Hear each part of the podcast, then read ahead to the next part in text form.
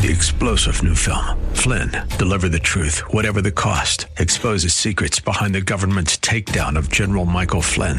Flynn knew what the intel world had been up to. He ordered the first audit of the use of contractors. This set off alarm bells. He told the truth. He was the most dangerous person for Donald Trump to hire. They had to get rid of Flynn.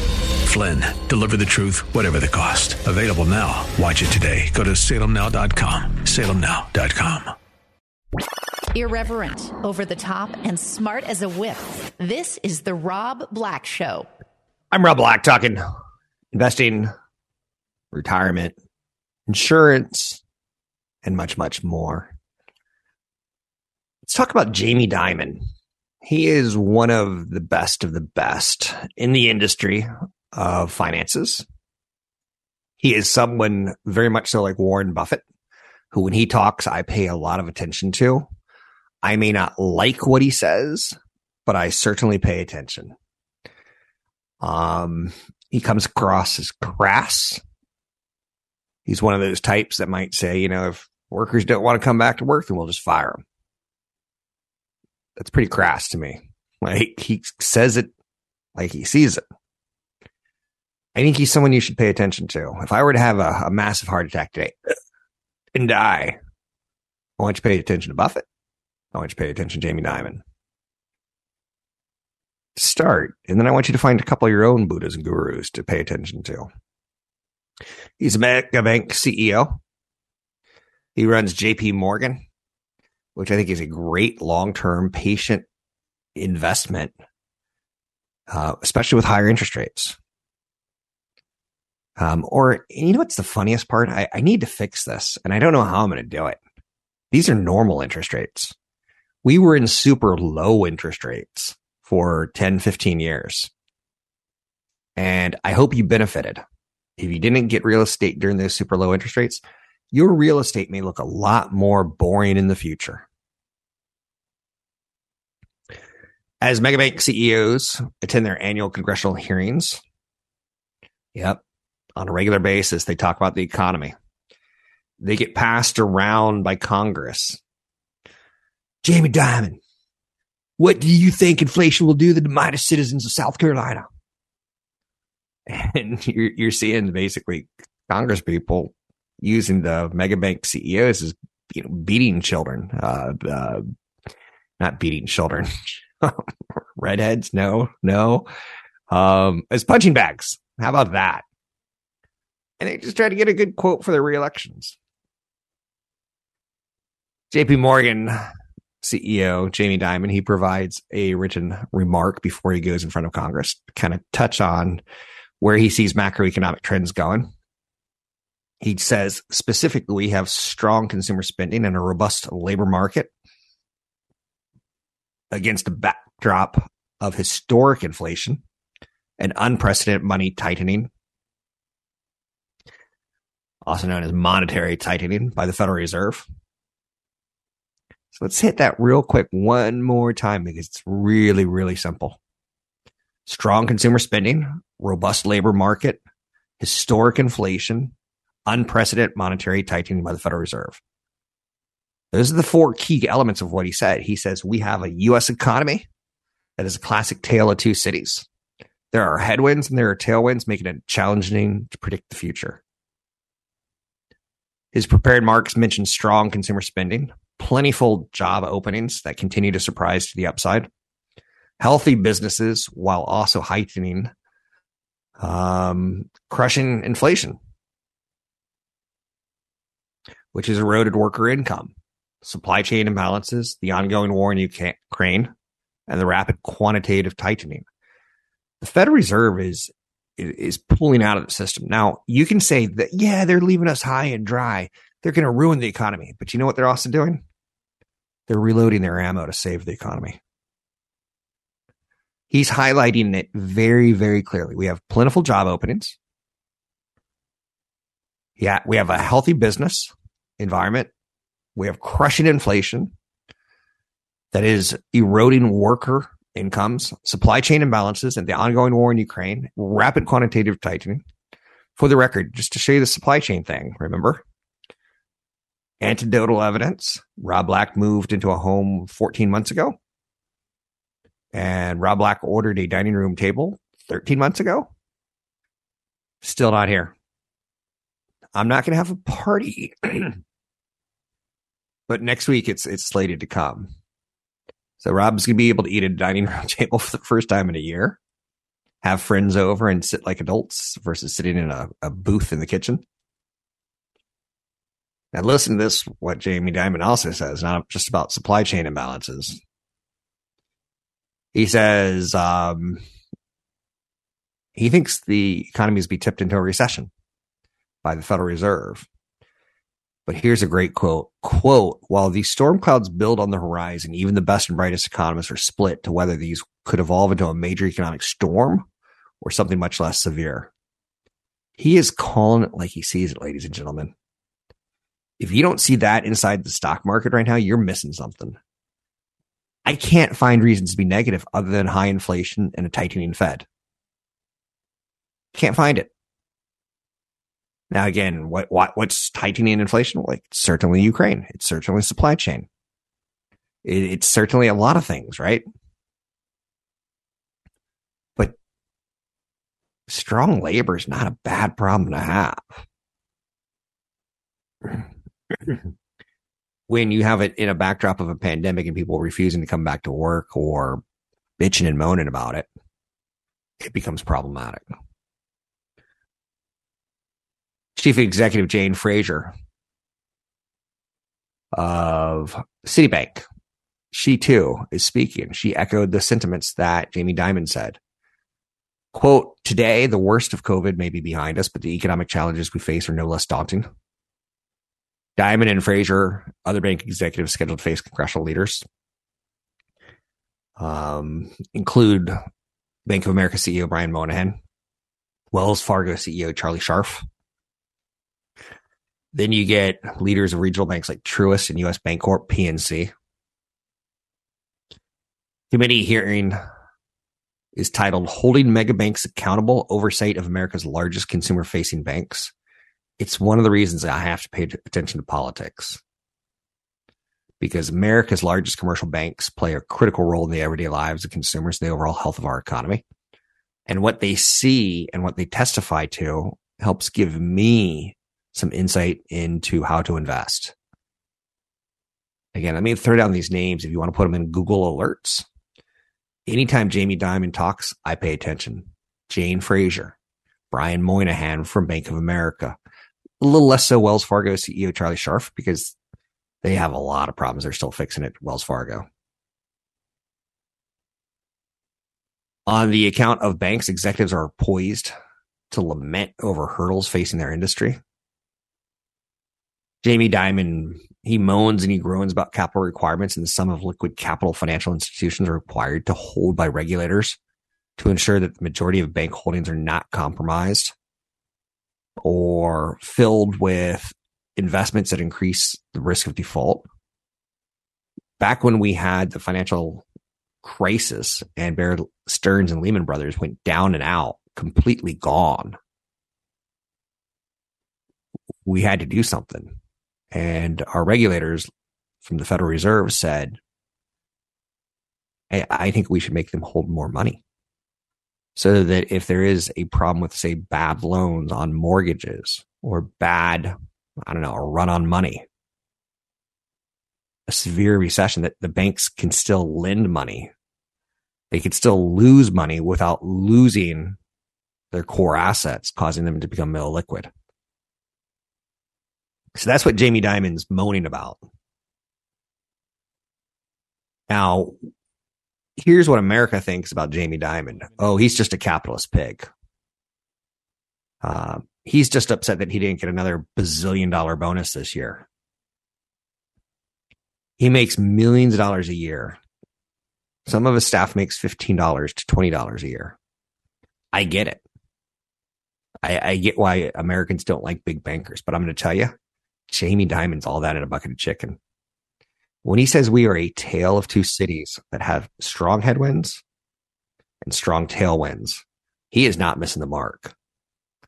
That's how you should feel, in my opinion, There's opportunity that's going to come out of the Fed reloading, raising interest rates, cutting their balance sheet. They have more ammo to help us in the future. I'm Rob Black, talking all things financial, money, investing, and more. A straightforward approach to managing your money. The Rob Black Show. As always, thanks for listening.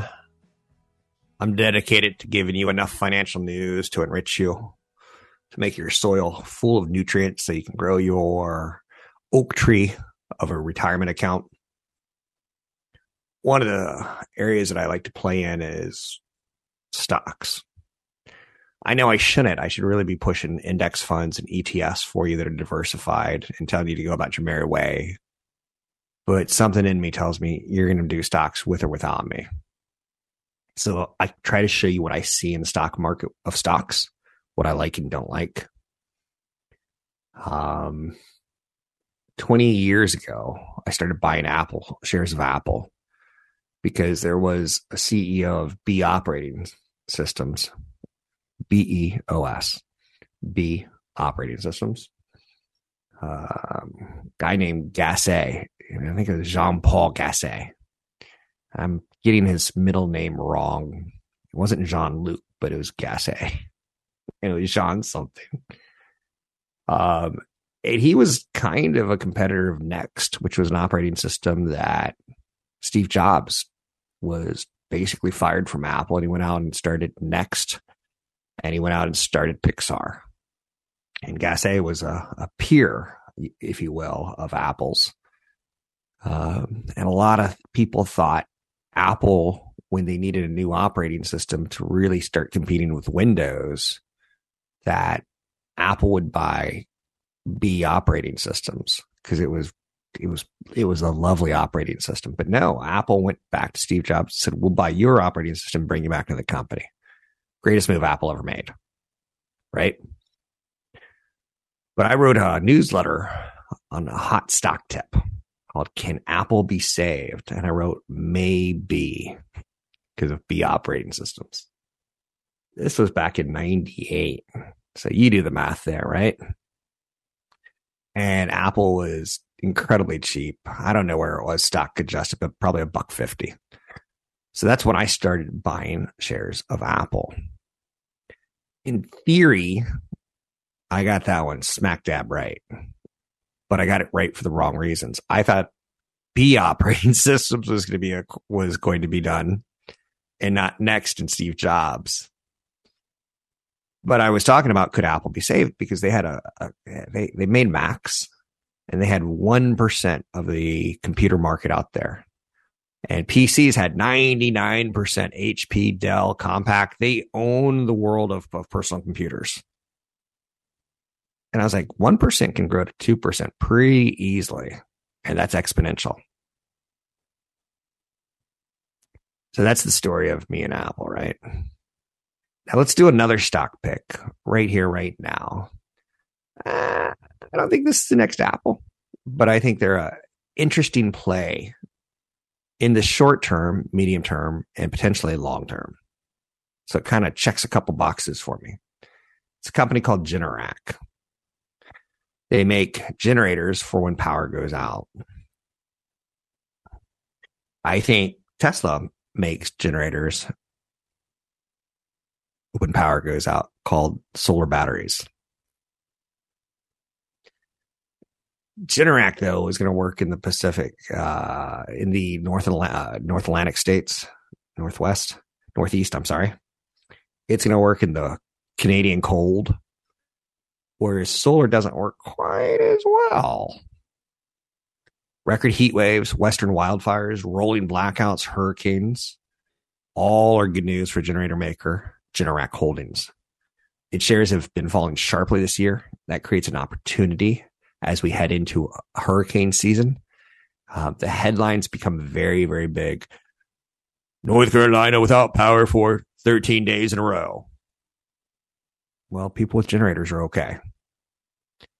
Generac is the dominant name in residential standby power generation with about three quarters of the US market. Those sales make up half the company's revenue, with the remainder coming from commercial and industrial customers. Little wonder that Generac is known as a storm stock. It is a play on hurricanes, which happen pretty much so like clockwork until this year. The United States have had a hurricane in the month of August every year for as long as I can remember, except this year. So it's known as a storm stock. Sales shot up 1.5 billion in 2013, nearly double what it was two years previously. Generac just kept going. Any event involving outages, including storms, blackouts, utility failure, whatever, drives increased awareness and therefore increased sales. Um, it's considered a necessity to have power to live at times. It runs on propane, big enough to run most of the house in the event of an outage. It's not uncommon in rural neighborhoods where branches from old Norway maple seems to come down, you know, on the power lines on a regular basis. It's reassuring to know that it's there for the next weather event. If you've ever lost power for two, three, four days, you feel, and I know this is a bad comparison, but you feel like you live in the Middle Ages. Don't open the fridge ever. Like, don't open the fridge. You can let all the cold air out. Just 6% of US households own generators. If it can expand one percentage point, like I'm telling you, Apple was the reason I bought shares of Apple. It has the ability to increase sales by 340% and earnings by 664% to me, California looks like an untapped market that could fuel growth for Generac. It's way cheaper than getting a. Um, it's way cheaper than getting um, a solar panel and a solar battery. One of the problems with generators is a lot of times they run on natural gas, and during wildfires, you don't have access to natural gas. A lot of times, your local utility will say, we're going to turn off all the natural gas as well as the electricity. So that's why sometimes when it runs on propane, you're like, oh, you're better off. I have a neighbor here that has a generator. I've got a solar battery. When we lose our power, which we probably lose six, seven times a year, maybe for like planned outages, upgrades to the system. It's not that and windy nights kind of thing. But hearing her generator fire up, it's like, I live in a valley, so you hear it quite loud. California hasn't been historically a home standby generator market. States in the Northeast, for instance, have penetration rates of 10 to 20% for the winter months. Less than 2.5% of Californians have standby power. Generac is acting like a broken stock. Its shares have dropped 50% this year, making it the 16th worst performing stock in the S&P 500. So for me, it, it's compelling to look at. The greening of power generation has raised some concerns about obsolescence, and everyone has solar panels on their roof now in California. No one needs a generator, but solar panels and battery storage still cost multiples of what a, a Generac system cost. It's all about exponential growth potential. I'm Rob Black. Resources to help you manage your money. Visit robblackshow.com. That's robblackshow.com. A personal financial plan with custom investment advice. That's why Rob Black has partnered with EP Wealth Advisors. With over 12 billion in assets under management and more than 80 financial professionals at the helm, EP services were built with you in mind. How can they help you? Find out at robblackshow.com. robblackshow.com briefing.com. Joining me now, Patrick O'Hare with briefing.com. It is Fed Day. It's always interesting what happens on Fed Day because it is kind of like you expect. It's a, a big mess. A lot goes on. We start one way, we may go a different way. We may go way higher, we may go way lower. It's impossible to say at this point in time. Mr. O'Hare, briefing.com. I start my day each day and every day with your page one column. And today it's pretty much so dedicated to the Federal Reserve. Is is that what we have going on, or is there anything else you can find? Yeah. Good morning, Ross. Nice to be back with you. Um, well, clearly the uh, the the Fed meeting is is the focal point today. Um, but there is something else going on that is kind of being marginalized at the moment because of the focus on the Fed, and that's you know, what President Putin announced in terms of, you know, mobilizing more reservists to, uh, to basically ramp up the war effort in Ukraine. Um, that is surprisingly kind of become a backseat issue today, uh, but uh, could come home to roost uh, a little bit further down the road here. I think some world leaders are talking to the UN today. So that, that they will hit the, the news cycle, but probably not until this evening. Um, but this morning we do get the Federal Reserve, and it's widely expected 75 basis points. Some people are saying 100 um, as kind of a shock and awe. I think I saw one analyst say 150 basis points. Just get it over with, rip off the band aid. Um, seeing that it takes quite a few months for interest rates to bleed into the system, we're seeing softening in housing. We're seeing uh, softening in the rental market.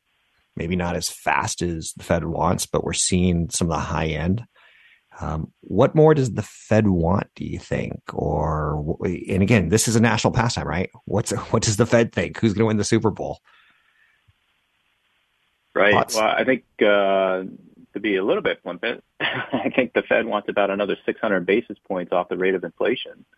Uh, okay. We have, uh, you know, CPI was up 8.3 percent year over year, and and the Fed's target is two percent. Uh, now, granted, that is you know, driven largely by a, a PCE inflation forecast. But nonetheless, um, you know, we saw quite the nasty reaction after that August CPI report because it was apparent to all market participants that the inflation rate is not coming down as quickly as people would like to see it, and therefore uh, it leads to the conclusion that you know the Fed is going to have to not only be more aggressive with its rate hikes, but be uh, more stubborn in terms of staying at these higher interest rate levels. Um, so, um, so the Fed certainly wants to see you know inflation trending lower and getting there, you know, sooner rather than later. But um, I think one of the things that really jumped out to us at briefing.com with the Jackson Hole speech is that it was finally that that moment where um, where you got a sense that Fed Chair Powell and the Fed really means business now in terms of regaining the inflation fighting credibility that it that it lost, frankly. And uh, you know that's also why you know we don't think it uh, we don't think that the Fed chair is going to come out today and sound as if he has a softer tone.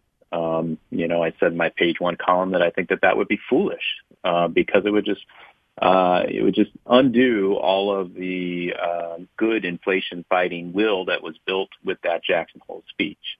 Um, so, um, you know, it will.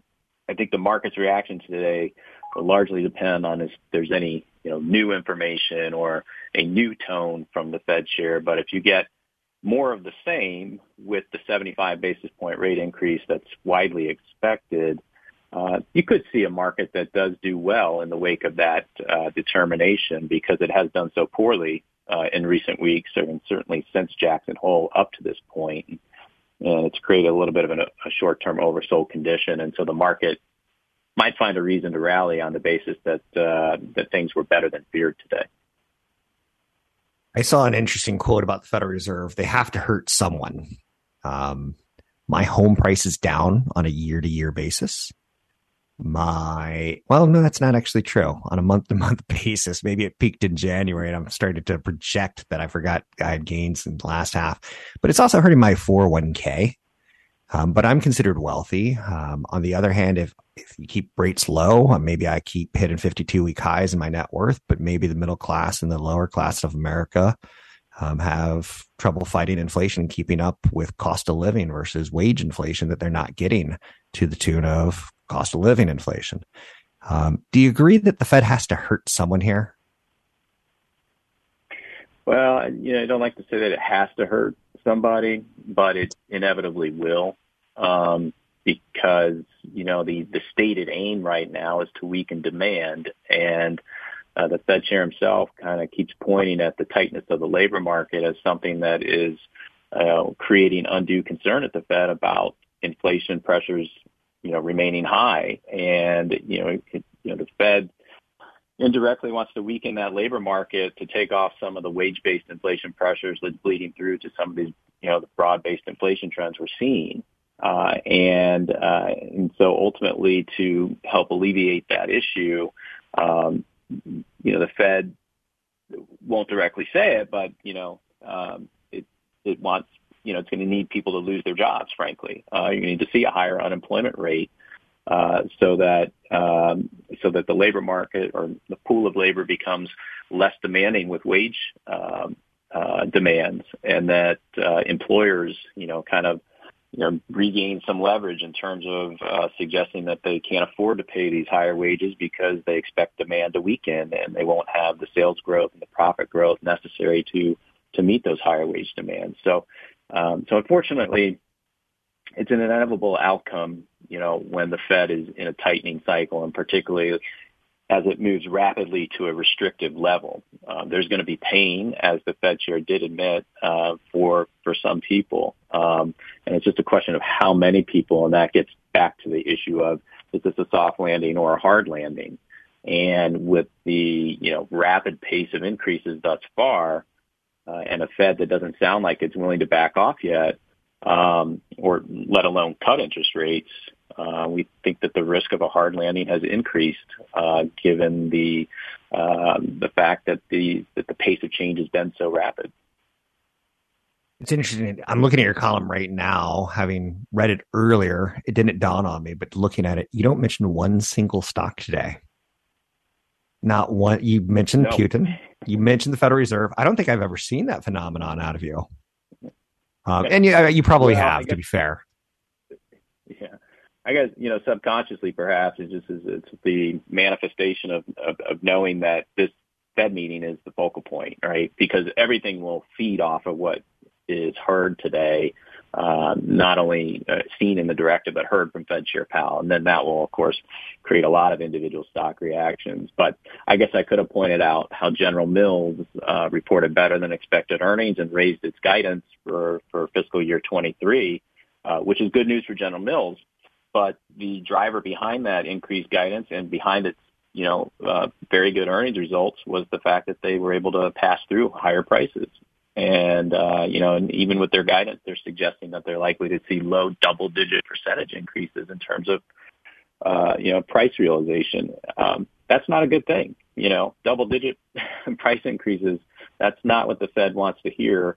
That's not what a consumer wants to see and it just kind of gets to the heart of the matter that you know we might be stuck with you know higher inflation for longer than people might you know, might want to believe, and that the consequence of that is that you're stuck with a Federal Reserve that's going to be a lot more hawkish with higher interest rates for longer than people think. One of the more interesting articles that I've I've looked at in the last three months basically said we've had 15 years of basically no interest rates. Well, that's not quite right, but it's close. It's the right idea and it said prepare for the next 15 years of more normal interest rates. And you and I talked last week, like mortgage rates aren't crazy right now. They're crazy compared to what they were in the last five years, but not in the last 50 years. Uh, do you think we're in a, a, a shifting market that it's going to be a different 15 year or 10 year or five year cycle than it was um, as an investor the way we approached it in the last 10, 15? Well, Has the game changed? Yeah, entering yeah, we're entering something new here. The duration is is uh, in question, but um, you know, it's funny you mentioned that, Rob, and it's kind of I think born out of the conversation you and I did have last week. Is and and what you oftentimes ask me at the end of these interviews is you know what I'm working on for the big picture column uh, that I post on Friday. Mm-hmm. And one of the main ideas I'm I'm exploring right now and researching is just this idea of what you know what quote normal looks like right? Because we have been spoiled for so long with these rock bottom interest rates and with a stock market that, you know, seems to go up double digit percentage, you know, most years. Um, and, and a Fed that's, you know, out buying treasuries instead of, you know, selling them.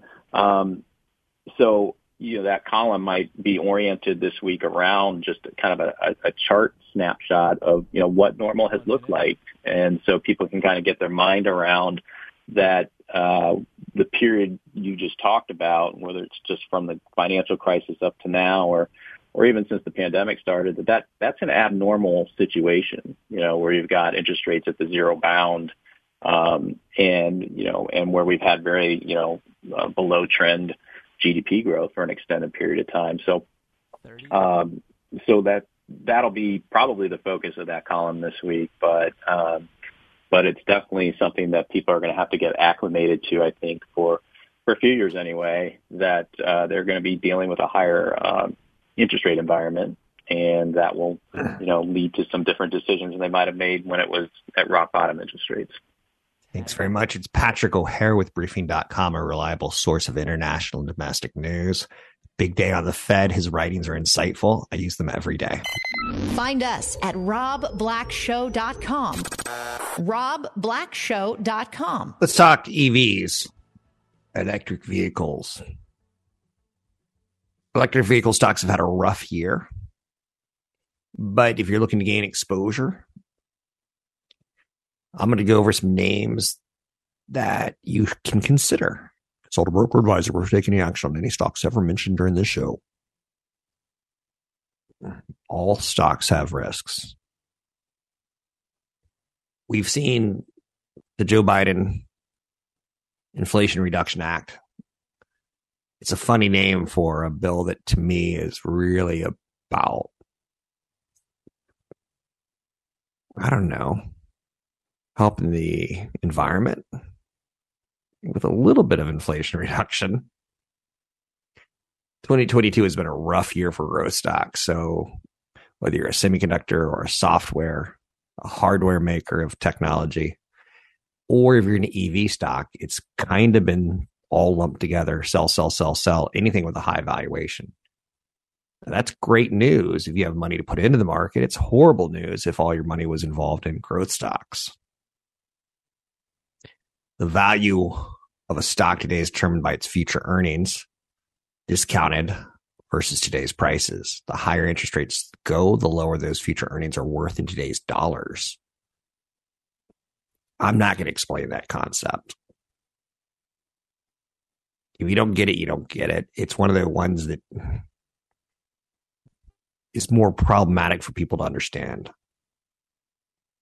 The Federal Reserve has been very aggressive in fighting inflation with higher interest rates, thus hitting all growth stocks with an ugly stick. The notion of an electric vehicle company may seem antiquated in just a few years. Um, just throwing that down for you. We're quickly becoming used to electric vehicles my first electric vehicle or semi electric vehicle was a hybrid Toyota Prius. And it was probably the worst car I've ever owned. It felt like a golf cart. It, it wasn't a good experience. So to me, that kept me out of electric vehicles or hybrids for a while. Interesting how Toyota really hasn't made a big bet on electric vehicles right? You picking up what I'm putting down? They're a big car maker. They have not gone all in. Expanding the market in the recently passed Inflation Reduction Act, which introduced a $7,500 tax credit for new EVs, and a $4,000 credit for used ones. There are rules and limitations to the EV tax credit. It's a big incentive for you to go green especially when you consider the total cost of ownership of an EV over its lifetime. I have a Tesla that doesn't need oil changes. It doesn't need it's it's all electric. Fixing it doesn't involve like taking apart the engine or working on belts. It's been a nice perk. As electricity rates have gone higher, it's been a really nice perk to charge it off my roof. So I get the perks, right? You do too, I think. Every stock in the electric vehicle world is slightly speculative to greatly speculative. For instance, there's a company called Polestar, Polestar. Ticker symbol is PSNY. It has six different electric vehicles out there. If I were to call it a poor man's Tesla, you would laugh at me, but it is a poor man's Tesla. The electric performance hardtop convertible roadster is based on the Polestar Precept concept car. It's got a pretty interesting look. Um, it's got pretty good electric performance and the thrill of fresh air when you take the top down. Once in my life, when I was 19 years old, I went on a road trip where I rented a really you know classic Mustang convertible because I wanted to put the top down and enjoy the fresh air of the road trip. Right, that novelty wore off pretty quickly, um, but in my head, it was a romantic novelty. So this is a risky one. They're never going to compete with Tesla in volume, volume, volume. They're expected to sell $200,000 vehicles in the year 2026. That's insane. So far, they've delivered about 21,000 vehicles. Analysts don't love the stock. But if you were to watch who could acquire them, um, it could be a large China automaker. It could be Volvo. There's different plays there for sure. A company whose car I really, really like, it might be my next electric vehicle is Lucid. Ticker symbol LCID. Shares are down nearly 57% year to date. Not helping the shares was late August news that Lucid filed an S3 uh, registration filing with the Securities and Exchange Commission. S filings are filings that happen in between the quarter. Q filings are what happen every 90 days. K filings are what happen every year. I read these, they're legal documents. And you learn to get through boilerplate, boilerplate, boilerplate, boilerplate. Then you get to important information the company has some liquidity issues. It's going to raise $8 million over the next three years for offering shares, which means they're going to hurt current shareholders by printing new shares. They've got 37,000 reservations for its Lucid Air luxury sedan, up from 30,000 reported the first quarter. Reservations represent three and a half billion in potential future income. That's compelling if you're Ford or GM and you're like, hmm, do we come up with our own brand or do we buy someone else's brand and slap our logo on it? I'll tell you the Lucid powertrain technology is innovative, it's competitive. It could compete with Tesla, but not on volume. But damn, does that car look nice. Inside and outside. Ford is going to be a big player in electricity. I'm going over some stock ideas for you. They are excited to be in the electrical vehicle world. They're cutting jobs from operations. Part of it's structural. Let's cut gas vehicle structure and restructure into an electric vehicle company. The F 150 Lightning is hot to the point that they're raising prices. Um, I think Ford is trading at incredibly cheap multiples. So if you look at Lucid, you're like, that's a really expensive stock on multiples. If you look at Ford, you're like, that's a really cheap stock if you're able to sell a lot of vehicles. And electric vehicles have a lot more profit. So Tesla figured that out, and Ford and GM were like, dang, man, you figured out how to make money in cars. Berkshire Hathaway is a player. They own a Chinese automotive electronics firm. They don't own completely, but they have a big investment in BYD. But they've been cutting that investment, so be cautious on that one. Berkshire Hathaway gets you diversification, but BYD gets you into electric vehicles in China. Their share of new energy vehicles, also known as NEVs, in China is 24.7%. So if you want a lot of diversification, but still a big generator of uh, vehicles to the tune of 2 million plus, consider Berkshire Hathaway's backdoor play into BYD. Obviously, Tesla is a play on electric vehicles. Rivian Automotive is kind of a, uh, a play very similar to Lucid. Rivian is ticker symbol RIVN. They're all making vehicles so far, right? Or have some sort of play into making vehicles.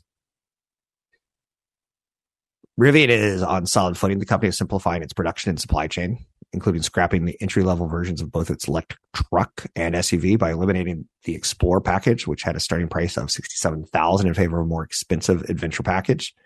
It's trying to deliver more vehicles by making their their production line simpler. Previous production woes appear to be lessening. They have a $5 billion plant being built in Georgia.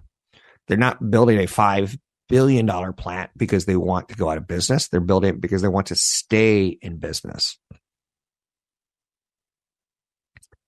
Another company to consider is Hyundai. They've got a couple EV hits on their hands with the Hyundai Ioniq 5 and the Kia EV6.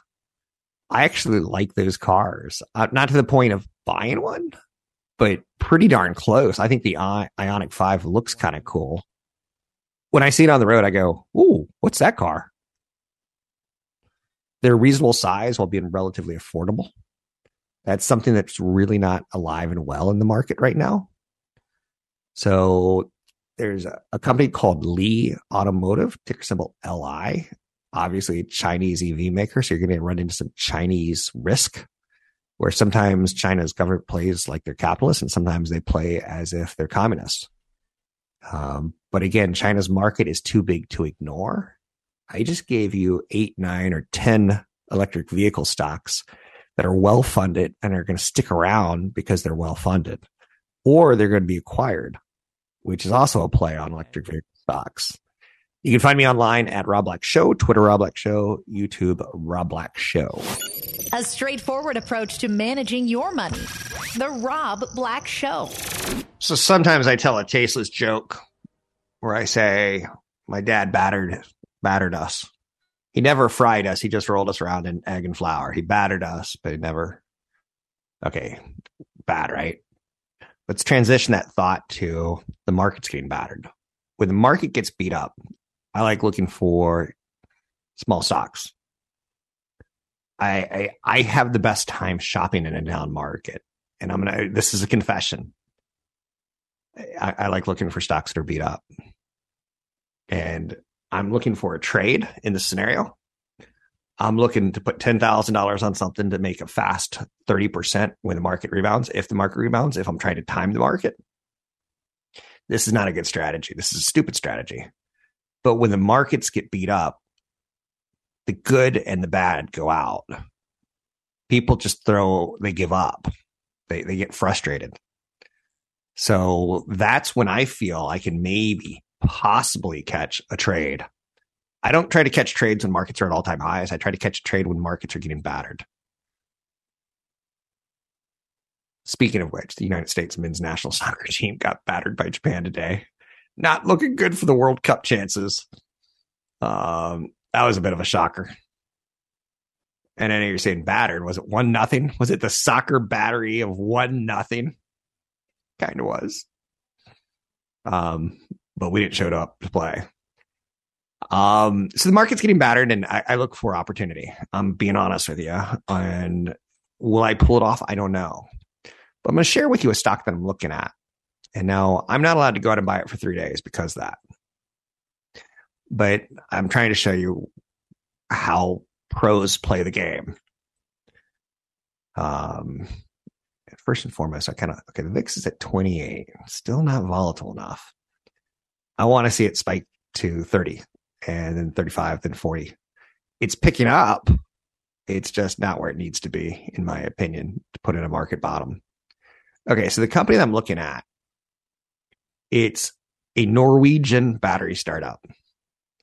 I'm pretty sure that 80% of America can't find Norway on a map. We kind of know it's one of those three, but we don't know which one it is. Is it Sweden? Is it Norway? Is it Denmark? Like it's one of those three up there.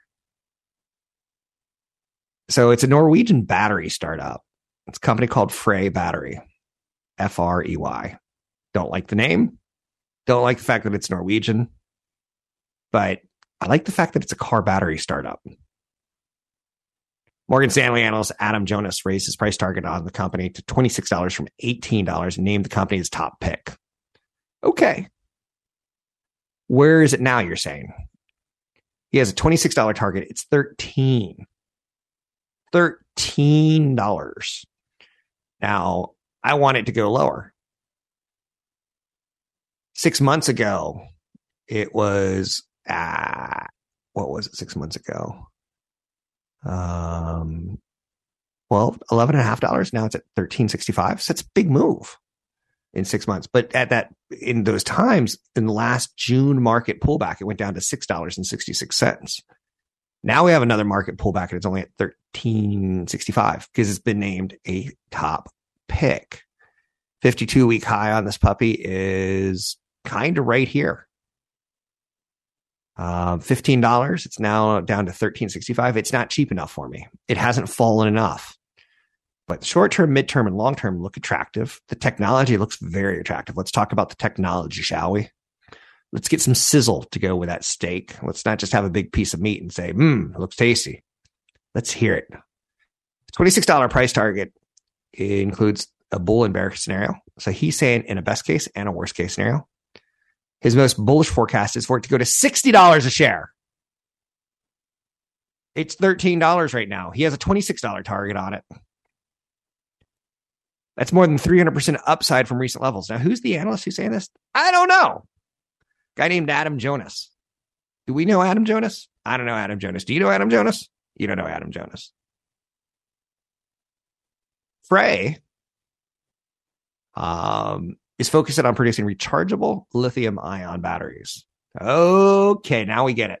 There's the sizzle for electric vehicles, but Tesla does that. They're going to make energy storage markets um, part of their addressable market. Okay, here's the rub its technology uses less materials and time, saving costs. That's the unique thing about the company. The company is also opening a new battery plant in Norway called Giga Arctic. It has the capacity to manufacture about 29 gigawatt hours of battery capacity annually. That's enough to power roughly half a million EVs a year. He sees the analyst sees capacity growing to 300 gigawatt hours by 2035. His bear case assumes Frey opens up only about 80 gigawatt hours by capacity by then. He's projecting out to 2035, not 2025. He's looking 13 years out. The company has partnerships with Hana Technology, which makes equipment used in battery production, and signed a deal with Nidec out of Japan for the maker of electric motors to buy Frey battery cells. Frey replaces Ferrari as Jonas's top pick. He still rates the latter shares a buy. Yeah, you can buy shares of Ferrari. He rates Tesla as a buy. So he's covered this whole sector and he's saying this is an important player. Stock's up 18% so far this year up until today. That does include today's numbers, which, if I am seeing correctly, it's down about 11% today. It doesn't work as an even comparison. He thinks the stock is boosted by the Inflation Reduction Act, which has helped a lot of renewable and energy storage stocks the shares have gained more than 50% since July.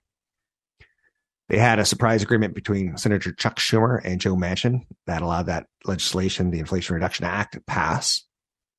And this was in the right place at the right time. If it gets enough of a pullback, I'm going to be a little bit more interested. As of now, not so much. Um, if it underperforms, I'd be a little bit more attracted to it. So clean energy stocks are beating and breaking out the market. Listen to some of the press releases, not press releases, but wire stories. Frey Battery was awarded a, an agreement to UK based Impact featuring its Lambert product for the automated casting unit cell assembly equipment for its planned battery cell productions in Norway. It is filed for a $500 million mixed securities offering, which dilutes current shareholders. Not good news. It's going to use the money in theory wisely. They opened the execution of the 38 gigawatt Li ion battery binding cells agreement. They've entered into a module and pack joint venture for energy storage solutions with Nidec. Um, there's Goldman Sachs is the only company I could really see that's following it. Back in August, they announced a strategic alliance frame agreement to South Korea based HANA technology. Two companies are going to jointly develop equipment and automation solutions. They've announced the establishment of a technology resources campus and business unit inside of Japan. It is a truly development company that again is trying to do ion batteries for cars and storage systems cheaper with less materials. If you've heard anything out of Elon Musk in the last couple months, it's that we need a tremendous amount of lithium. We need a tr- we they may even get into the business of mining lithium. Um, Frey Battery has entered into a reservation agreement with Changzhou Senior New Energy Materials and Senior Material AB out of Europe. Um, they're doing the industrial work. They're not a name brand in any way, shape, or form. They are very much so um, dealing with big government contracts and big corporations who want to get into selling electric vehicles and making a, I guess, a profit or being at the right place at the right time. That's the stock of the week. A company called Frey Battery. Ticker symbol is F R E Y. Um, are they earning money? No, they're not earning money. Earning money. The chart looks very attractive. Um, and what do I mean by that? If you pull up a chart of the company, you'll see that in the last four months, as it's moved higher, it goes up and it comes down and it doesn't hit a new low. It hits a higher low when it pulls back. So it very much so looks like a, a 45 degree angle of slowly moving up. Maybe you'd say like a 30 degree angle is a better way of putting that, right? Um, how much are they losing? A lot. So the market cap is $1.5 billion. It's small. It could be acquired, I think, is the right way of looking at it. It's got a 52 week trading range between $6.42 and $16.57. Uh, if you're looking for important statistics like profit margin, it's not there. They don't have one. If you take a look at operating margin, it's not there. Return on equity, negative 41%. Not good. Return on assets, negative 23%. So this is the riskiest stock that I'm looking at right now. The riskiest stock in the world of Rob. Safest stock that I'm looking at right now, and I can't decide which one I'm going to go with. It's Coca Cola. I know you're saying that's quite a swing there, Rob. Um, I'm going to look at the cash burn rate. I'm going to look at total debt. I'm going to look at timetables on when products are going to get turned on and they're going to start making money. I'm going to look at the percentage of the float that's short. Um, I'm not looking for dividends. I'm not looking for splits. I am not looking for. I'm looking for cash flow. That's really what I'm looking for. I'm Rob Black, talking all things financial. That's the stock of the week. Three star general Michael J. Flynn, head of the Pentagon Intelligence Agency, knew all the government's dirty secrets. He was one of the most respected generals in the military. Flynn knew what the intel world had been up to, he understood its funding. He ordered the first audit of the use of contractors. This set off alarm bells.